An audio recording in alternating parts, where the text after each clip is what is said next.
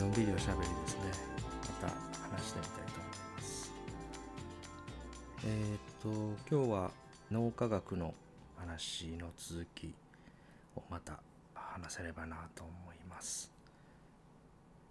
現在の脳科学では脳の中にこうスズメバチの女王バチのようなメインユニットの細胞が1個あってそれが指示を出しているっていうふうにはもう考えられなくなってきているっていうことですね。でファンクショナル MRI で脳の活動を画像とかで見れるようになっていてある刺激が入った時に1箇所だけが活動するわけではなくて複数の部位が活性化して演算をしているっていうことが明らかになっている。なので直列演算ではなくて平行演算複数のユニットが演算しているわけですね。ライバルからなる複数のチームで答えを模索するシステム重複したメカニズムいわゆるモジュールですねの集まりだっていうことが分かってきているですね。でこれは言ってみれば私たちはあたかも自分が統合失調症ではないかのように偽装された統合失調症患者とも言えるわけですね。毎日の思考をその気になって丁寧に眺めているとものすごく脈略のないものが次々と降ってきているっていうのがその気になって見ていただけるとわかると思うんですね。あれやってから次はこれをやってその次はここを片付けようみたいに思っててもふっと気がついたらスキーの板にワックスかけてたりするわけですね。自分が思いもよらないことを気がついたら自分がしてるみたいなのは日常茶飯事で起きてるんですね。でどうやってこの統一性のないものがまるで一人かのように装われているのかっていうのが今日の話ですね。私はどこにあるのかっていう本の中でマイケル・ガザニガさんはこういうふうにおっしゃってます。私たちの脳は無数の意思決定センターで構成されていてあるレベルで行われる神経活動を別のレベルは知る由もない。またインターネットと同じで脳内にボスは存在しない。そこまで分かっていながらまだ謎が残る。自分のすべての行動を決定する自己が存在するという幻想はあまりにも強力かつ圧倒的でみじんも揺らがない。というよりその幻想は私たちに利するところ大なので揺らぐ理由がない。けれどもどうしてそうなのかという理由を探る価値はあるだろう。私たちは脳の活動からわずかに遅れた世界に生きているにもかかわらず自分が仕切っている感覚を持っている。その理由が分かれば私たちが思考や知覚で誤りを犯してしまう理由も分かるはずだっていうふうに書かれてますね。でここの仕組みが分かってきたのが前にお話しした分離脳の患者さんの研究から分かってきてるんですね。重症の転換患者さんの治療をするために右の脳と左の脳をつなぐ高速道路脳梁という繊維を外科的な手術で切断してしまうっていう脳梁離断術ですね。その治療を受けられた方左右の脳が分離した脳ということで分離脳っていう呼び方をするんですがその分離脳の患者さんの研究でいろいろ分かってきたことがある。で脳梁を完全に切断すると意識が2つに分かれるんですね。2つの独立した脳が生まれるので2つの独立した人格が生まれるっていうことですね。左半球は言語やがあるので話すことを担当して右の脳は絵を描いたり顔の表情を認識したりそういう能力があるんですが分離論の患者さんは一方は一方がやってることを全く認識できなくなるんですね。左脳がやってることを右脳は理解できないし右脳がやってることを左脳は知らないわけですね。お互いに隣の脳がどんな演算をしてるかっていう情報が入ってこない状態になるということですね。そういう状態になれば焦点化の原則が崩れるので同時に異なる課題ができるようになる。両手にペンを持って右手で丸左手で三角のように異なる図形を同時に書くことができるようになるですね。で左右の脳のどちらかだけに画像を見せるっていうこともできるので左の脳にリンゴを見せて右の脳に鉛筆を見せて今見たものをこのいっぱいものがある中から選んでくださいっていうふうにそういう実験をすると脳と体は左右逆に支配されてるので左の脳は右半身右の脳は左半身を動かすことを司ってるんですね。なので右手はリンゴを手に取って左手は鉛筆を手に取るっていうふうにそれぞれが別のものを手に取るそういうことができるわけですね。で1978年にマイケル・ガザニガとジョゼフ・ルドゥが行った分離論の患者さんに対する実験があって左脳に鶏の足を見せて右脳に雪景色が描かれた絵を見せたんですね。見たものが書かれたカードを指さしてくださいっていうふうに指示すると左右の脳が見たものと逆の手ですね右手で鶏左手で雪かきのスコップのカードを指さすけですね。自分が見たものと関連があるものをそれぞれの脳が支配する手で指さすということですね。でその2つを何で指さしたのかっていうふうに聞くと鶏の足には鶏がつきものだし鳥小屋を掃除するにはスコップが必要だからですっていうふうによどむことなくすぐに答えを返してくるわけですね。何が起きてるかっていうと右手で鶏左手で雪かきのスコップを指さしたのは両目で見ているので両方の脳に入ってるわけですね。でそれを選んだ理由は本当は左脳は鶏の足右脳は雪景色の絵を見せられたからなんですね。だけどその後でどうしてそのカードを選んだんですかって聞かれてそれに返事できるのは言語やがある左脳だけですねだから左脳はその2枚のカード鶏と雪かきのスコップを選んだ理由をしゃべるわけですけど左脳は鶏の足しか見てないんですね右脳にだけ見せられた雪景色の絵は左脳は見ていないなので雪かきのスコップを自分が選んだ理由を左脳は知らないわけですね。にもかかわらず鳥小屋を掃除するにはスコップが必要だからですというふうに即座に理由をでっち上げたっていうことなんですね。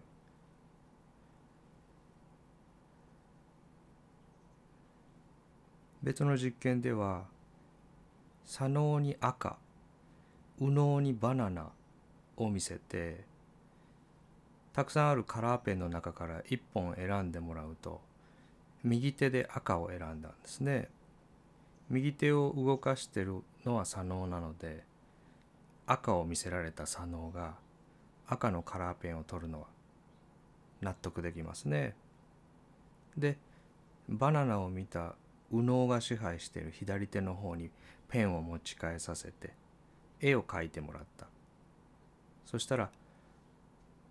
バナナを描くわけですね。右脳はバナナを見せられてるのでそのペンで絵を描いてくださいって言ったらバナナを描くわけです。普通でもバナナの絵を描くときに赤いペンでは私たち描きませんよね。バナナって黄色のイメージが強いのでわざわざ赤ペンを持って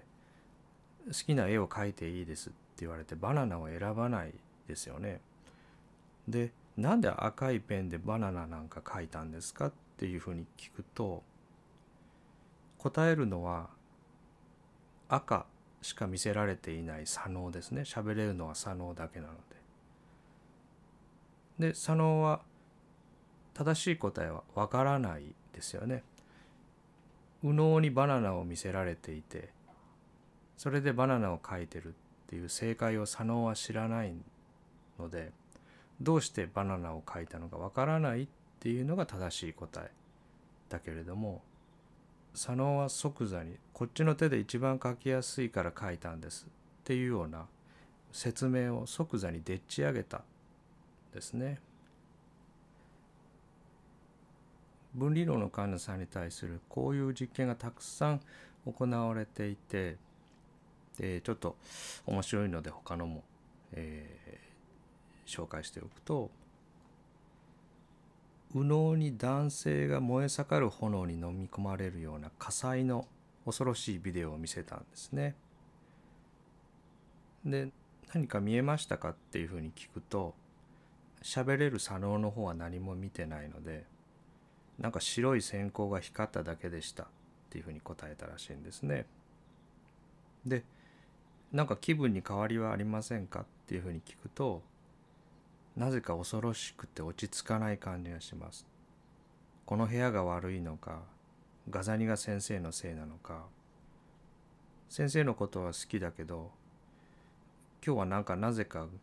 少し怖く感じますみたいなことを答えた。右脳が見せられた映像で体の中には恐ろしいという情動反応が生じているけれども目の前にはガザニガ先生しかいないわけですね。左脳は火災のビデオを見てないので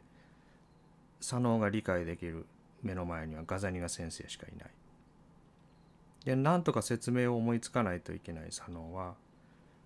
自分の体の中で怖がっているような変化が起きていることと目の前のガザニガ先生を結びつけて物語を作り出すですね。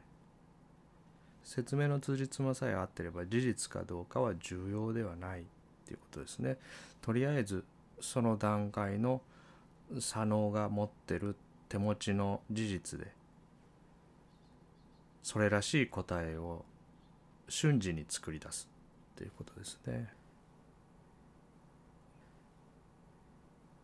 右脳にだけ女の子のグラビア写真を見せたら患者さんがニヤニヤ笑ったですね。で笑った理由を聞くと先生たちが使ってる機械が変だからっていうふうに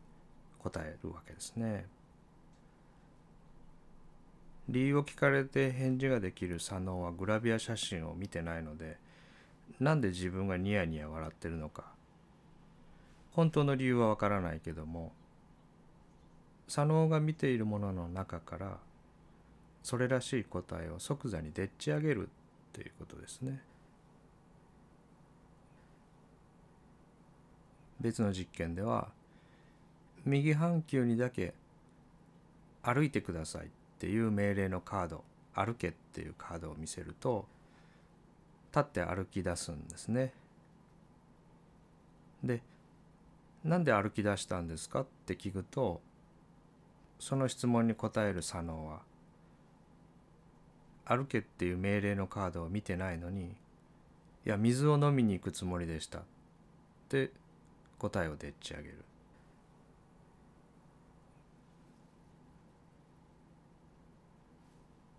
この実験結果を受けてガザニガとルードゥは左脳は体の活動や行為を観察し起こったことに守備一貫した物語をあてがうという解説者の役割を果たしている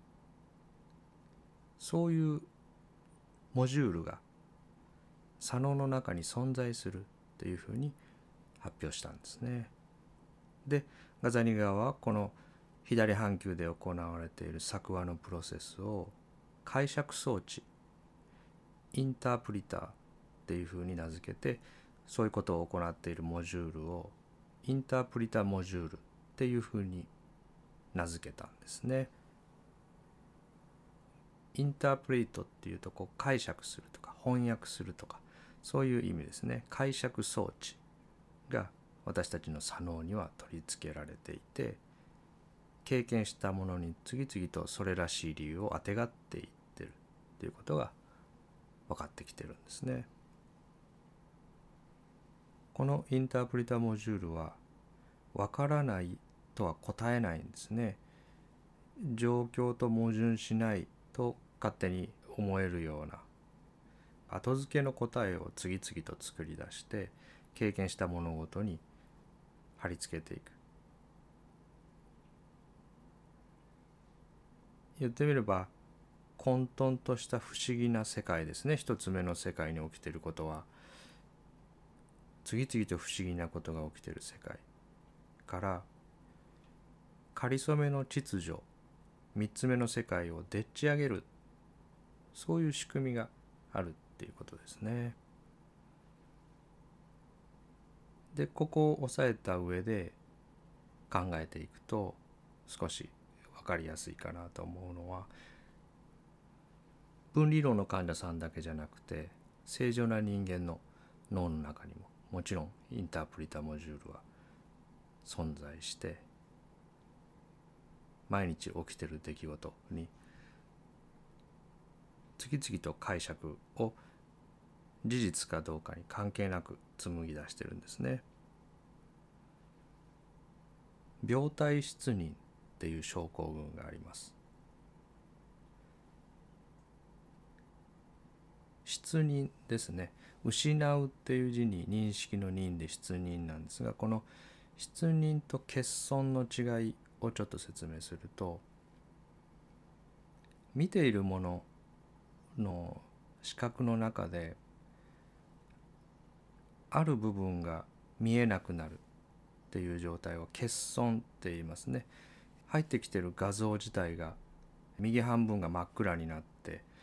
何も光が入ってこないみたいに入力がなくなっているっていう異常が分かる状態が欠損ですね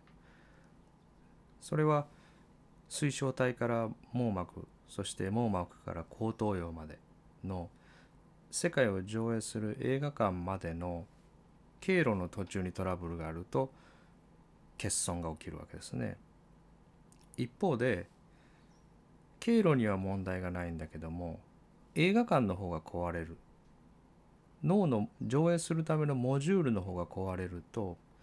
その部分そのものが世界から存在しなくなるんですね。その空間そのものがなかったことになる。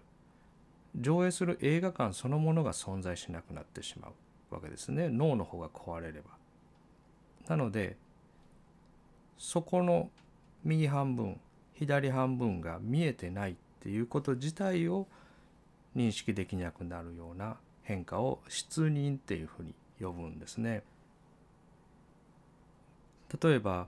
左側が見えなくなったと訴える人は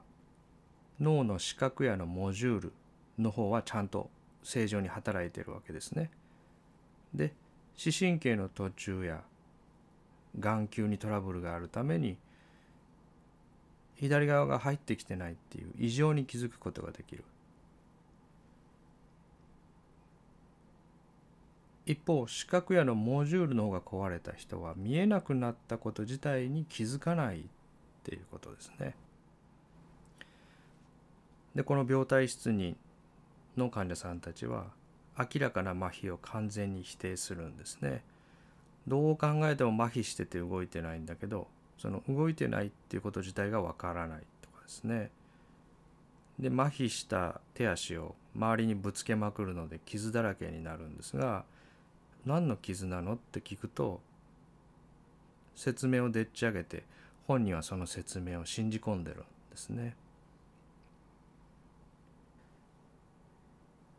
アメリカの神経科の医師のラマチャンドラさんの書かれた本の中で出てくるエピソードで右頭頂葉を損傷すると麻痺した左手を自分の手ではないと言い張るんですね脳と体は左右逆につながっているので右の頭頂葉が傷つけば左手が動かなくなるわけですね。でそのモーターの方だけ壊れていれば動かないって話は済むけども入ってくる入力の方存在するという感覚やの方が壊れればそもそも自分の世界から左手っていうものが消えてなくなるわけですね。右の頭頂葉を損傷すると麻痺した左手を自分の手ではないと言い張ったっていうようなことが書かれてるんですね。左手が存在して左手からいろんな情報が入ってきて左手が存在するという事実を上映する映画館自体が脳の中から壊れて消えてしまえば左手そのものが世界から消えるわけですね。なので患者さんは自分の左手をラマチャンドラ先生に出して「先生この手は誰の手なんですか?」っていうわけですね。でラマチャンドラは「誰のだと思いますか?」って聞くと患者さんはどう見ても先生の手じゃないですよね。でじゃあ誰のでしょうねって聞き返すと「いやでも私の手でもないですよ」って言うんですね。でラマチャンドラが「あなたの手でもないし私の手でもないんだったら誰の手でしょうかねってもう一回聞くと「あ息子の手ですよ先生」っていうふうに言ったっていう話が紹介されてますね。右脳にある左手という存在を作り出すモジュールより手前にトラブルがあれば手の感覚がないって言って大騒ぎするわけですけどその右脳にある左手という世界を作り出す映画館そのものが壊れると左手そのものが私という世界からは消えてそして目の前にある左手なんでこんなものがここにあるのかわからない変な手のストーリーを左脳がでっち上げるっていうことですね。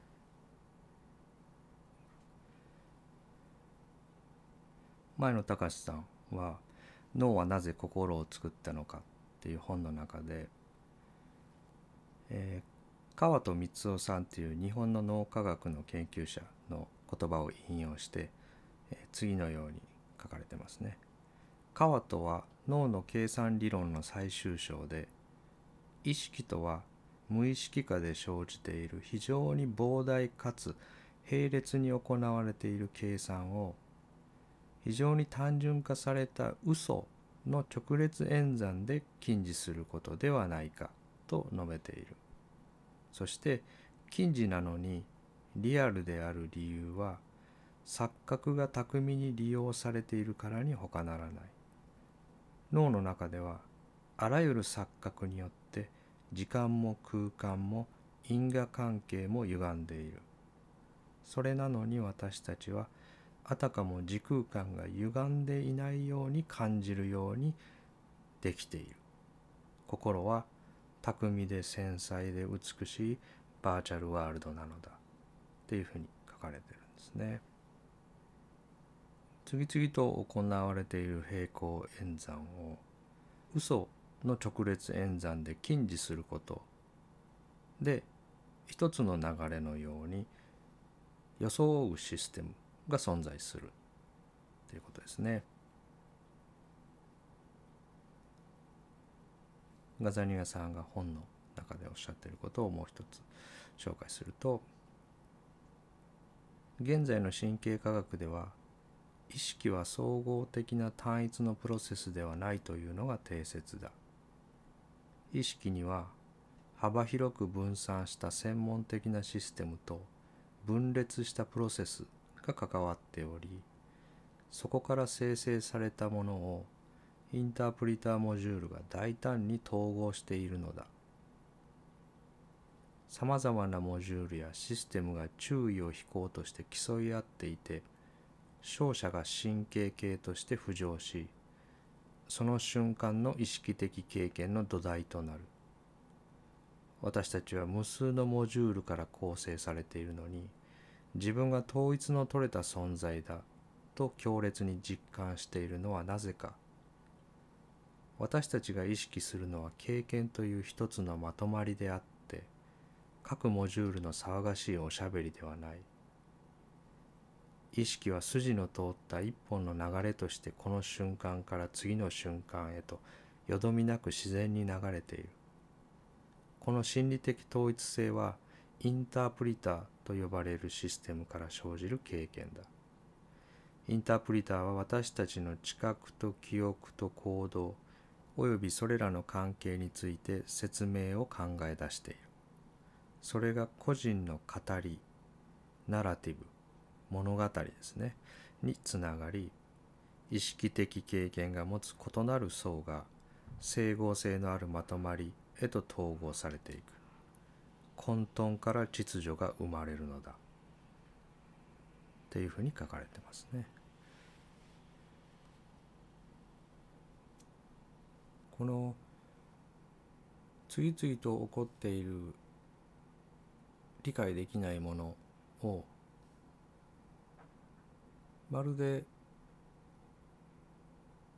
統一した一人の人格が体の中にいて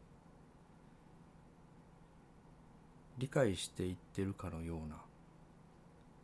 そういうトリックそういうことを行っているモジュールが左脳の中にあるんだっていうことが分かってきているんですね。